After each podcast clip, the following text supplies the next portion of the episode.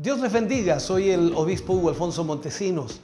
La palabra de Dios para nuestras vidas está llena de esperanza y nos muestra los principales pilares de la fe en nuestro Señor Jesucristo. Te invito a ver con mucha atención el siguiente mensaje. Esperamos que esta palabra pueda bendecir y fortalecer tu vida. Te invito a ver el mensaje de Dios. Vamos ya a la palabra del Señor en esta noche, agradeciendo al Señor el poder estar junto a ustedes, el poder acompañarles, ser parte esta noche también de su hogar, de su familia y, esperamos que la palabra les pueda bendecir. Vamos a ir a la palabra de Dios y en el día de hoy vamos a hablar del capítulo 6 del libro de Mateo. Recuerde que estamos estudiando el libro de Mateo. Y vamos a, a profundizar un poquito en algunos aspectos de lo que el libro de Mateo nos habla. Vamos a usar como base o como versículo inicial el versículo 2 del capítulo 6 para leer de ello, luego tomaremos otros versículos más, pero iniciaremos con el versículo 2 del libro de Mateo. Leo la palabra del Señor y lo hago en el nombre de nuestro Señor Jesucristo. Dice, cuando pues des limosna, no hagas tocar trompeta delante de ti, como hacen los hipócritas en las sinagogas y en las calles para ser alabados por los hombres. De cierto os digo que ya tienen su recompensa. Oremos al Señor. Amado Dios, estamos ante tu presencia dando gracias porque nos permite, Señor, en esta hora y en este momento tener tu palabra para nuestra vida. Y esperamos, Señor, con todo nuestro corazón que tú nos guíes, que tú nos dirijas y que podamos a través de esta palabra, Señor, dilucidar, conocer, entender, aprender de lo que tú tienes que darnos. En el nombre de Jesús te pedimos y te rogamos, Señor, que tú nos guíes y nos dirijas y traigas sobre nuestras vidas y corazones una bendición especial. Bendice a tu pueblo a través de esta palabra. Educa a tu pueblo, Señor, y enséñanos hoy a través de ella. En el nombre de Jesús. Amén y amén, Señor. Bien, vamos a hablar en el día de hoy eh, tres grandes enseñanzas de Jesús. Limosna, oración y ayuno. En este capítulo 6 en realidad aparecen varias otras cosas más, como por ejemplo tesoros en el cielo, lámpara, la lámpara del cuerpo, eh, Dios y las riquezas, el afán y la ansiedad. Pero vamos a tratar en lo posible de tocar un poquito también de aquello, pero vamos a enfocarnos en estas tres enseñanzas de Jesús, que es la limosna, la oración y el ayuno. Ya leímos Mateo 6.2, volveremos a leerlo porque creo importante marcarlo, donde habla acerca de la limosna. Dice, cuando pues des limosna, no hagas tocar trompeta delante de ti como hacen los hipócritas en las sinagogas y en las calles, para ser alabados por los hombres.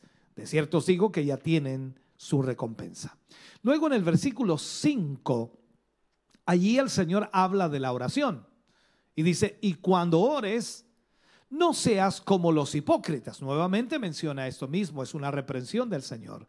No seas como los hipócritas porque ellos aman el orar de pie en las sinagogas y en las esquinas de las calles para ser vistos por los hombres. De cierto os digo que ya tienen su recompensa.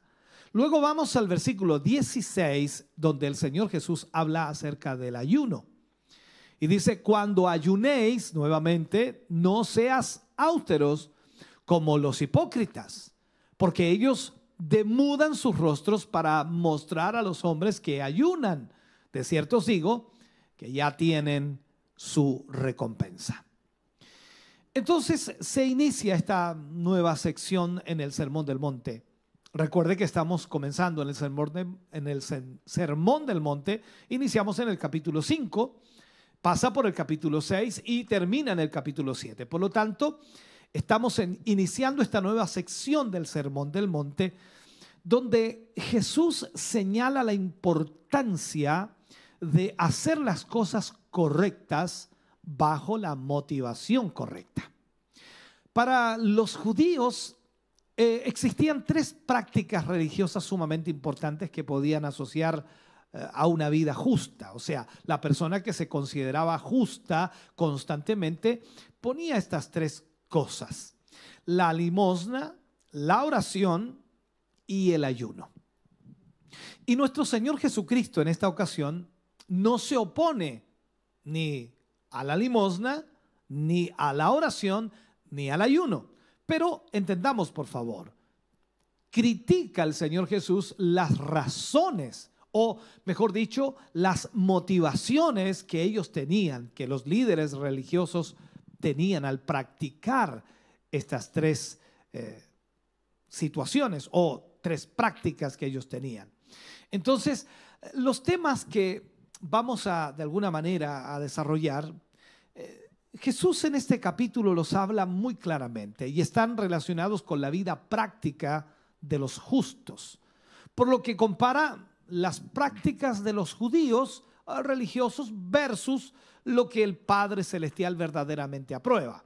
O sea, el Señor Jesús lo que trata de hacer es que aquí nosotros podamos ver lo que los religiosos hacían y lo que el Señor realmente quiere que nosotros hagamos. Veamos primero el motivo y el método para dar. De acuerdo a Mateo capítulo 6, versículo 1 y 2, leo primero este versículo 1, dice, cuidad de no practicar vuestra justicia delante de los hombres para ser vistos por los hombres. Mire lo que dice, para ser vistos por ellos. De otra manera, no tendréis recompensa de vuestro Padre que está en los cielos. El versículo 2 dice, por eso, cuando des limosna, no toques trompeta delante de ti, como hacen los hipócritas en las sinagogas y en las calles para ser alabados por los hombres, en verdad os digo que ya han recibido su recompensa.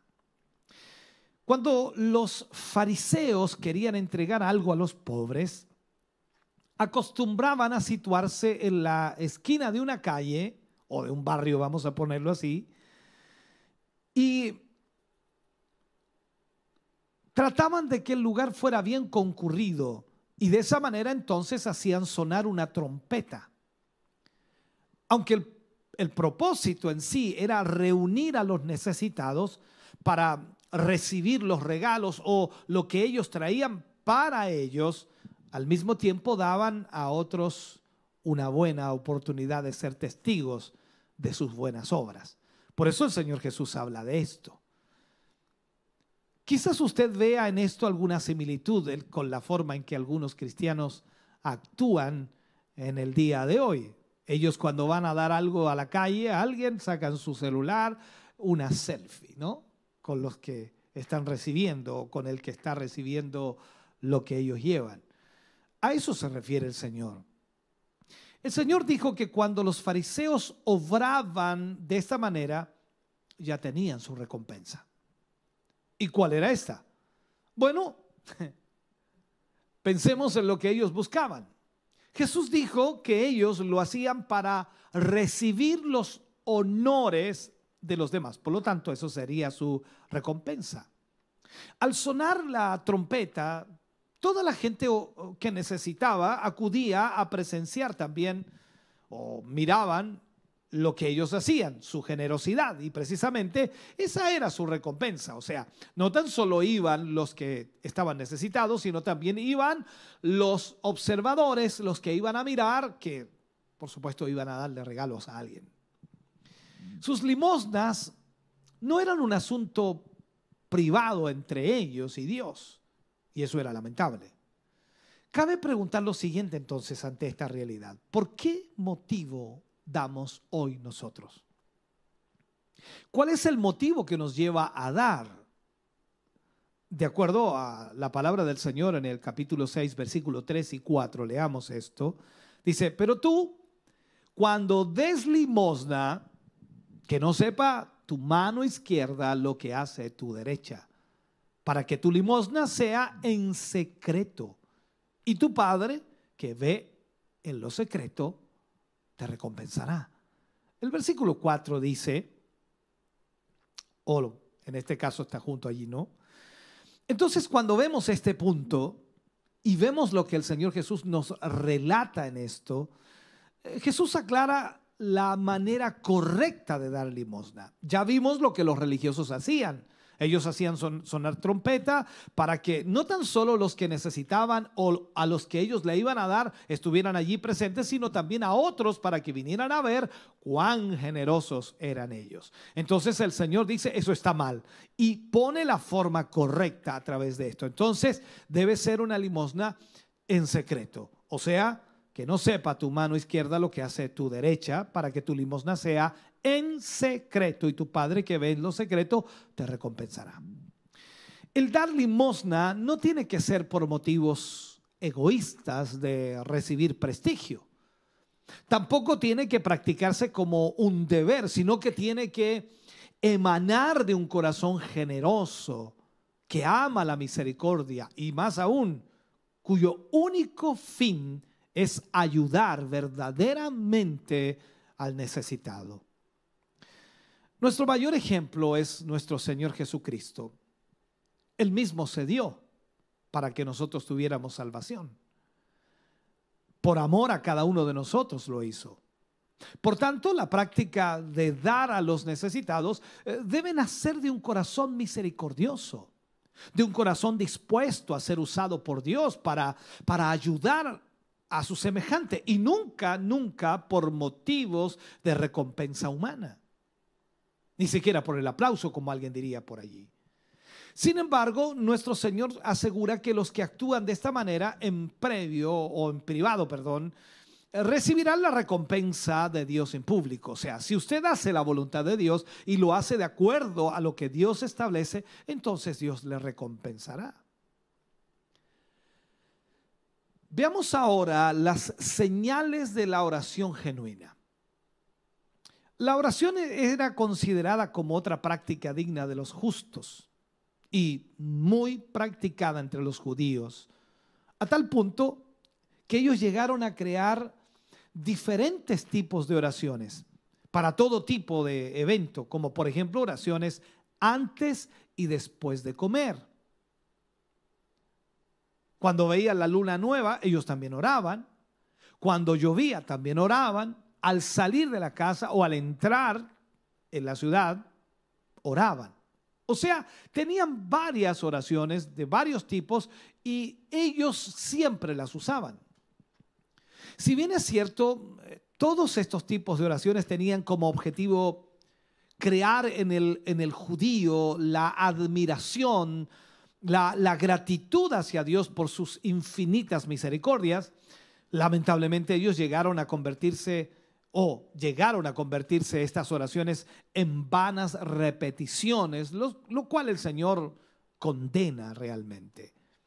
La oración en el pueblo judío era tan importante que ellos tenían tres oraciones al día o tres horas del día para orar sin, importando, sin importar dónde estuvieran. Ellos oraban tres veces al día y eran horas específicas. Por ejemplo, la, las horas eran, por ejemplo, comenzando a la hora tercera, que era las nueve de la mañana, la hora sexta, que era las doce del día, y la hora novena, que era por supuesto a las tres de la tarde.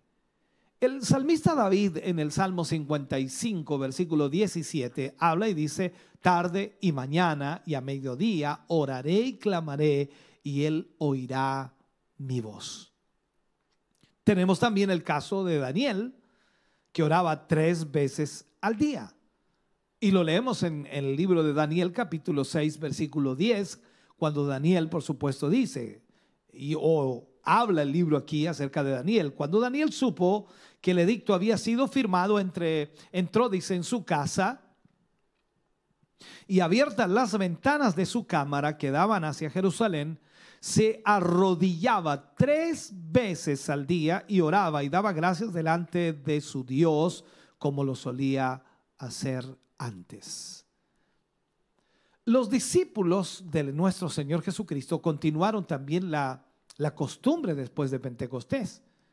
Recordemos en Hechos capítulo 3, versículo 1, leemos allí, Pedro y Juan subían juntos al templo a la hora novena. ¿Cuál era la hora novena? ¿Se acuerda usted cuál era la hora novena? A las 3 de la tarde. Subían al templo a la hora novena, la de la oración.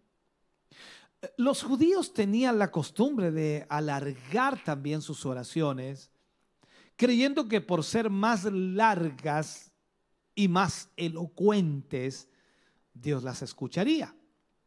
En Mateo capítulo 6, versículo 5, dice, y cuando oréis, no seáis como los hipócritas, porque a ellos les gusta, dice, ponerse en pie y orar en las sinagogas y en las esquinas de las calles para ser vistos por los hombres. En verdad os digo que ya han recibido su recompensa.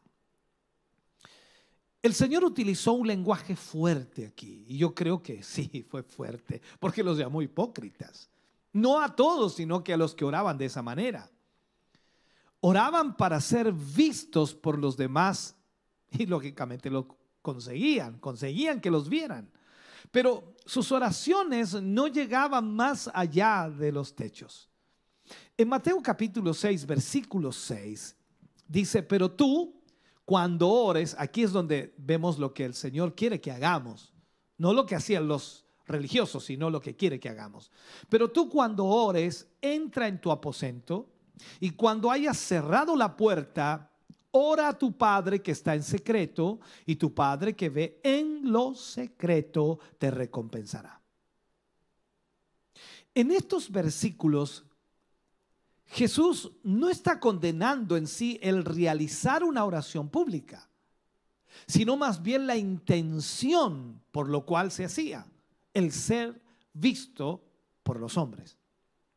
La verdadera oración tiene que nacer de un corazón necesitado, que, que, busca tener un momento de comunión y comunicación con Dios. De allí debe nacer. Lo vemos en el libro de Mateo, capítulo 6, versículos 7 y 8 y nos habla allí la palabra. Y al orar, no uséis repeticiones sin sentido o vanas repeticiones, como dice la otra versión, como los gentiles, porque ellos se imaginan, creen que serán oídos por su palabrería. Por tanto, no os hagáis semejantes a ellos, porque vuestro Padre sabe lo que necesitáis antes que vosotros lo pidáis.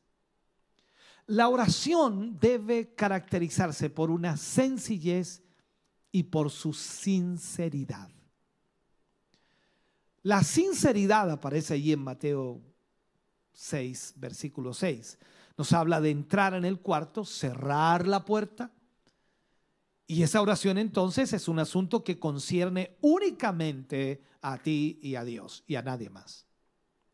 Cuando habla de la sencillez en el versículo 7 lo marca, advertía sobre no repetir inútilmente las palabras. Expresa directamente los aspectos eh, esenciales que usted debe decirle al Señor. Lo que tienes en tu mente, en otras palabras. Recuerda que aunque, aunque tu Padre ya sabe todo lo que necesitas, quiere que nosotros acudamos a Él para pedirlo él sabe lo que necesitamos, pero quiere que nosotros lo pidamos. La llamada oración del Señor o el Padre Nuestro, como así es mencionada, constituye un maravilloso modelo de oración. Y cada creyente debiera tomar este modelo de oración para practicarlo. No hablo de repetirlo como está allí, sino que el modelo de oración. En Mateo capítulo 6, versículo 9 al 15 aparece todo este modelo. Vosotros pues orad de esta manera. Padre nuestro que estás en los cielos, santificado sea tu nombre. Venga tu reino. Hágase tu voluntad como en el cielo, así también en la tierra. El pan nuestro de cada día, dánoslo hoy. Y perdónanos nuestras deudas, como también nosotros perdonamos a nuestros deudores y no nos metas en tentación, mas líbranos del mal, porque tuyo es el reino y el poder y la gloria por todos los siglos. Amén. Porque si perdonáis, sigue diciendo aquí el Señor, porque si perdonáis a los hombres sus ofensas, os perdonará también a vosotros vuestro Padre Celestial. Mas si no perdonáis a los hombres sus ofensas, tampoco vuestro Padre os perdonará vuestras ofensas. La oración del Padre nuestro, hermano querido, se ha llegado a considerar una oración modelo, como lo dije. Tiene como objetivo servir de ejemplo, porque contiene los elementos básicos que debe poseer nuestra oración. Y no para usarla de manera supersticiosa ni, ni como repetidos rezos, lo cual el Señor condena es importante también reconocer que existen otros pasajes bíblicos que nos hablan de la oración, donde se nos enseña también a cómo orar. Ejemplo, podríamos decir Juan 14, 13 o Juan 16, 26, donde nos enseña que debemos orar en el nombre de Jesús. También está Primera de Timoteo capítulo 2, versículo 1 y 2, donde nos enseña a incluir a los gobernantes en nuestras oraciones. En Primera de Tesalonicenses, capítulo 5, versículo 17, nos enseña a orar sin cesar. En Santiago, capítulo 1, versículo 5, y también en el capítulo 5, versículo 16, nos enseña a pedir sabiduría, confesar nuestras ofensas y orar los unos por los otros. Esos son ejemplos simplemente que estoy colocando en esta hora. Pero analicemos el Padre Nuestro para ver cómo, cómo estamos allí y, y si logramos entenderlo. La oración del Padre Nuestro es como, ¿cómo podríamos decirlo? Es con mucha probabilidad la oración más conocida y más repetida entre los cristianos. Se encuentra, por supuesto, en dos de los evangelios específicamente. En el libro de Mateo aparece y también aparece en el libro de Lucas. Ahí podemos ver que Jesús usó esa oración como ejemplo para enseñar a sus discípulos cómo orar. Al mirar detalladamente el modelo de la oración, vemos que la oración que agrada a Dios es una que es sencilla y sincera. Debe salir de lo profundo del corazón y debe expresar lo que inquieta nuestro corazón. Si hay algo que está inquietando nuestro corazón, entonces allí debe salir, en esa oración. Al orar debemos reconocer el poder, la grandeza de Dios y también la necesidad que tenemos de Él. Y de que de alguna manera Dios pueda intervenir también en nuestra vida para ayudarnos. ¿Cómo comienza? Dice, Padre nuestro que estás en el cielo, santificado sea tu nombre. La oración del Padre nuestro comienza reconociendo que hablamos con Dios, nuestro Padre. Somos parte de la gran familia y como somos hijos entonces podemos hablar directamente con Él sin necesidad de intermediarios. Nuestro Padre amado siempre nos escucha. Y podemos acercarnos, por supuesto, a Él con toda confianza en cualquier momento. En cualquier momento.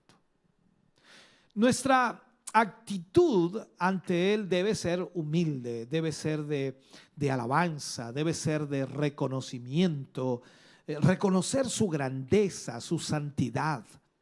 O sea, no hay nadie como nuestro Dios nadie como Él. Entonces, Él es santo y tres veces santo, como dice la Escritura. Entonces, cuando tenemos esa convicción en nuestro corazón de quién es Dios, expresamos entonces el anhelo de que, que puede estar con nosotros y que podamos hablar con Él. Y lo hacemos con toda, con toda humildad. Al mismo tiempo entendemos y reconocemos la santidad de su nombre y que de alguna forma nosotros experimentamos el deseo de exaltarle, de glorificarle, de, decirle cuánto le amamos. Por eso dice que debemos también santificar su nombre. Cuando, cuando testificamos con nuestra conducta una vida piadosa delante de los hombres, estamos santificando su nombre. Para que su nombre sea santificado, nuestro testimonio tiene que ser tal eh, que Dios tiene que ser glorificado cuando los hombres vean la obra que Él ha realizado en nuestras vidas.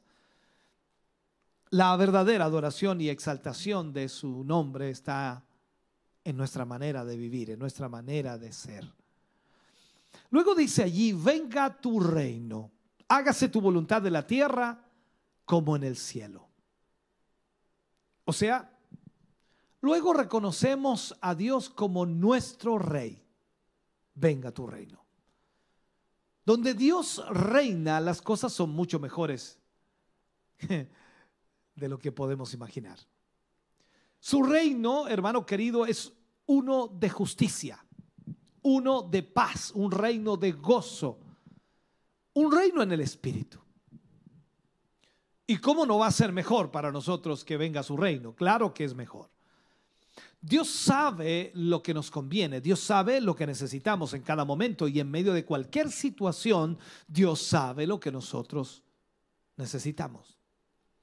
Y es ahí entonces donde debemos aprender a someternos a su voluntad, confiando plenamente en su bondad.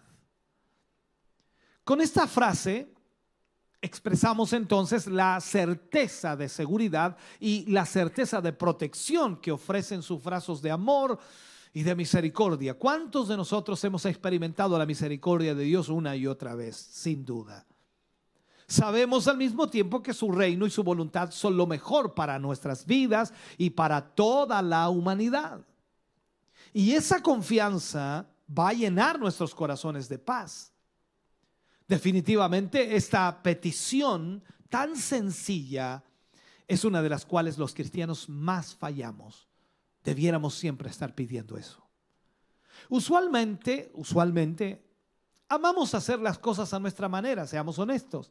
Siempre queremos hacer las cosas a la manera nuestra. Pero aquí es donde nosotros debemos orar. Hágase tu voluntad.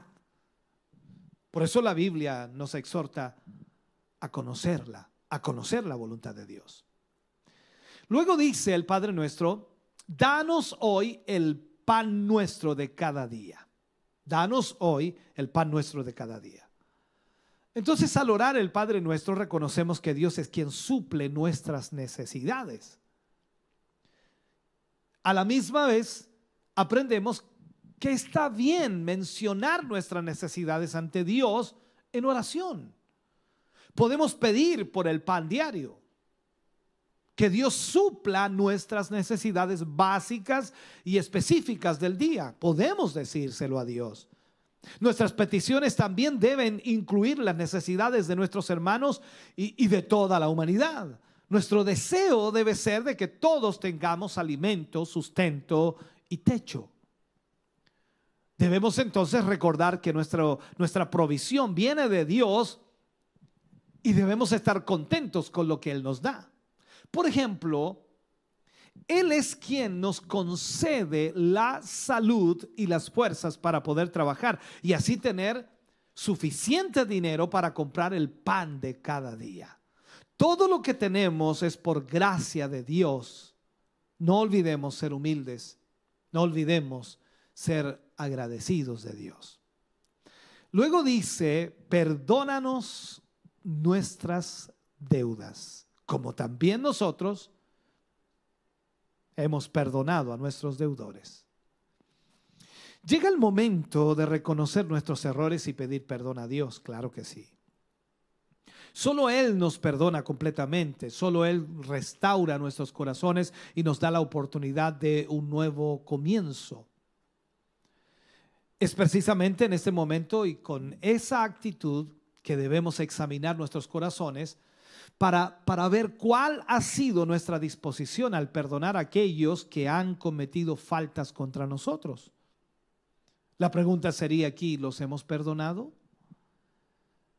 ¿Hemos mostrado la misma misericordia y gracia que Dios ha tenido con nosotros? Buena pregunta, ¿no? Luego dice, y no nos dejes caer en tentación, sino líbranos del mal. Somos humanos y podemos ser débiles, claro que sí, pero Dios no nos deja solos en nuestra lucha frente a las tentaciones y frente al mal. Él está con nosotros y Él es más poderoso que el maligno, que el enemigo. En Dios y en la armadura que Él nos provee, tenemos la, verdadera protección frente a las artimañas del enemigo. Dios pelea por nosotros y en Él tenemos la victoria. Esta oración es muy adecuada para, para un nuevo creyente que esté aprendiendo a orar. Sin duda, como modelo, nos muestra que deberíamos incluir, qué es lo que tenemos que incluir en nuestras oraciones. A Él siempre, a Dios, le agrada que aprendamos a orar y a hablar con Él. Y tenemos que hacerlo con nuestras propias palabras y con naturalidad. La oración no, no debe convertirse en una exhibición pública. La oración más, más efectiva se lleva a cabo en privado entre usted y Dios. Esa es la realidad. Pasemos ahora a lo que es el ayuno. Jesús y el ayuno. En Mateo capítulo 6, versículo 16 al 18, dice, cuando ayunéis, no seáis austeros como los hipócritas. ¿Se ha dado cuenta que todo el Señor Jesús lo ha puesto de esa manera? porque ellos demudan sus rostros para mostrar a los hombres que ayunan. De cierto digo que ya tienen su recompensa. Pero tú cuando ayunes, dice, unge tu cabeza y lava tu rostro para no mostrar a los hombres que ayunas, sino a tu Padre que está en secreto. Y tu Padre que ve en lo secreto te recompensará en público. El ayuno era visto por los judíos como una señal de duelo, como una señal de dolor por el pecado de sus almas. Así también como una señal de arrepentimiento delante de Dios. Podemos ver entonces en la Biblia algunos ejemplos de ellos. Tenemos el caso de los habitantes de Nínive, que al enterarse por medio del profeta Jonás que iban a ser consumidos por la ira de Dios por causa de sus pecados, ellos ayunaron en señal de verdadero arrepentimiento y esto por supuesto alejó el juicio de Dios sobre ellos. Tenemos el caso de David que ayunó durante siete días delante de Dios cuando se enteró que su hijo moriría por causa de su pecado con Betsabé. Tenemos el caso de Nehemías que ayunó cuando se enteró que su pueblo estaba en gran afrenta por causa de su pecado. Tenemos el caso de Daniel que ayunó para pedir misericordia cuando Israel estaba en cautiverio por causa de sus transgresiones. Tenemos el caso de Esther que convocó ayuno a los judíos por tres días para que su misión delante del rey Azuero tuviera éxito y así detener la amenaza de exterminio que Amán había declarado contra su raza. Y podemos ver otros muchos más. En la mayoría de los casos, el ayuno va acompañado de un tiempo de oración y se hace con el propósito de humillarse delante de Dios para que nuestros pecados, al pedir perdón, por supuesto, para que al confesar nuestros pecados, y pedir el respaldo divino, podamos tener respuesta de Dios. La manera incorrecta de ayunar, ¿cuál es el problema aquí? Lo miramos y Jesús lo, lo plantea y lo leíamos allí en esos versículos. Jesús nos enseña que cuando se ayune, no debemos ser austeros, es decir, poner un semblante triste, que haga notorio a todos los hombres que estamos ayunando. Yo, yo he visto hermanos que ayunan a veces porque se les nota en su rostro. los pobres ya se están desmayando. Y uno les pregunta, ¿estás ayunando? "Eh, sí, dicen ellos. ¿Y cuánto, cuándo comenzaste? Hace una hora. Dios mío, ya. Los fariseos son acusados aquí de hipócritas por la hipocresía, ya que ellos amaban que las personas los adularan por su aparente piedad y, y de- y de- demudaban sus rostros de tal manera que todos se daban cuenta que estaban ayunando porque estaban afligiendo su alma y de alguna manera estaban mostrando a través de su rostro que ayunaban. Ahora, ya no era cuestión de afligir su alma y humillarse delante de Dios, sino más bien lo hacían para, para alardear de su gran piedad, para que vieran que ellos estaban en ayuno. Por ello Jesús les dijo, de cierto os digo que ya tienen su recompensa. Pero Jesús pone la manera correcta de ayunar. Y Jesús lo plantea aquí en un solo versículo o dos versículos inmediatamente. Dos versículos lo plantea. Y la manera correcta de ayunar, de lo que plantea Jesús aquí, es en realidad, y le dice, pero tú cuando ayunes, unge tu cabeza y lava tu rostro para no mostrar a los hombres que ayunas, sino a tu Padre que ve en secreto. O sea, una vez más el Señor hace hincapié en la importancia de no dar a conocer a los hombres lo que hacemos delante de Dios. La, la verdadera justicia se practica con un corazón sincero, necesitado de Dios para y para Dios, literalmente. Eh, Nunca, nunca busca que los hombres se enteren de lo que hace para recibir el aplauso de los hombres, ¿no?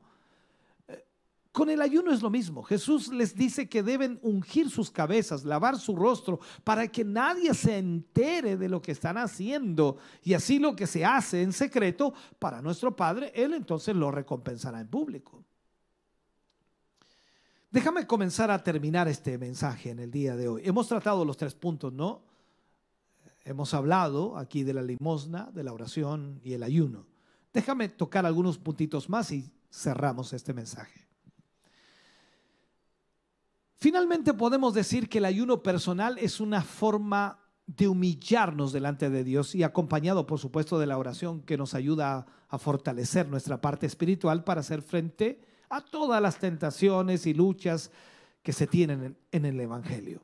También es una poderosa arma el ayuno para buscar el respaldo de Dios en la realización de la bendita obra de Dios en esta tierra y nuestra lucha contra Satanás. El Señor Jesús lo dijo muy bien en el libro de Mateo capítulo 17, versículo 21, cuando él dice, este género no sale sino con oración y ayuno.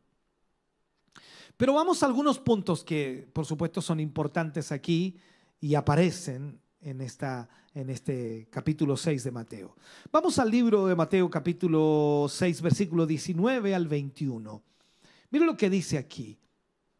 No os acumuléis tesoros en la tierra, donde la polilla y el hollín, dice otra versión, eh, corrompen, destruyen, y donde ladrones minan y hurtan, sino acumulaos tesoros en el cielo, donde ni la polilla ni el hollín eh, destruyen o corrompen, y donde ladrones no minan ni hurtan, porque donde está tu tesoro, allí estará también tu corazón.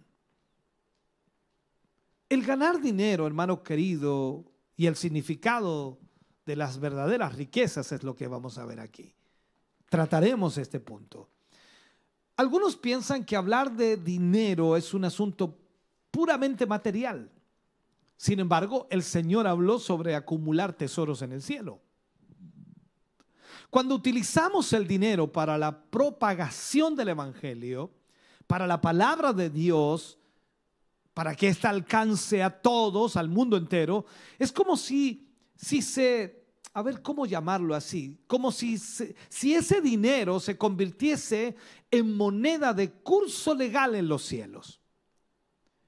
Al acumular ese tesoro en los cielos, tus pensamientos estarán más orientados hacia la morada de Dios y menos atrapados por el deseo de obtener riqueza, convirtiéndolas en un ídolo que puede desplazar a Dios de tu vida.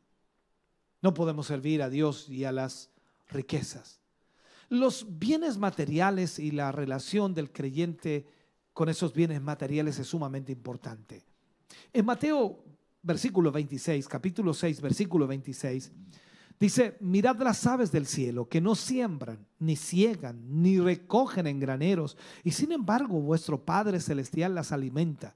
¿No sois vosotros de mucho más valor que ellas? Las aves no pueden sembrar, ni cosechar, porque no, sembraron ni recoger en graneros, lo pongo así. Cosa que nosotros sí podemos hacer.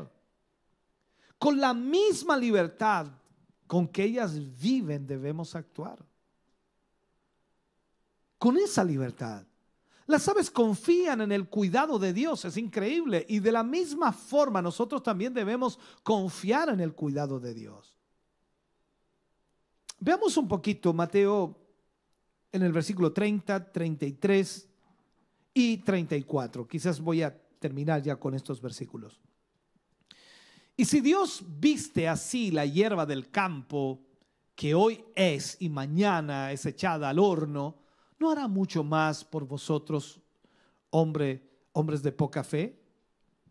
Luego dice, pero buscad primero su reino, su justicia y todas estas cosas os serán añadidas. Por tanto, no os preocupéis por el día de mañana, porque el día de mañana se cuidará de sí mismo o traerá su propio mal. Bástele a cada día sus propias o propios problemas. O sea, el Señor nos advierte sobre el peligro de dejarnos dominar por la ansiedad para que los bienes materiales no constituyan la meta de nuestra vida. Nuestro Creador que cuida del sustento y la belleza de la naturaleza y de los seres creados, también cuidará de nosotros. ¿Sabe? Lo realmente importante es poner a Dios como prioridad, es decir, permitir que Él ocupe el primer lugar en nuestra vida. Y de esa manera evitaremos cualquier otro conflicto en nuestra vida que nos llevará solamente al mal. Por lo tanto, esta palabra espero le haya enseñado y le haya ministrado su corazón, porque creo cada uno de nosotros necesitamos aprender a través de la palabra de Dios. Les invito a orar. Padre, en el nombre de Jesús. Vamos ante su presencia en esta noche, agradeciendo esta su palabra, Señor, agradeciendo que usted nos haya hablado, agradeciendo que haya ministrado nuestro corazón hoy. Y le pedimos y le rogamos, Señor, que usted pueda bendecir las vidas de cada uno de nuestros hermanos y hermanas.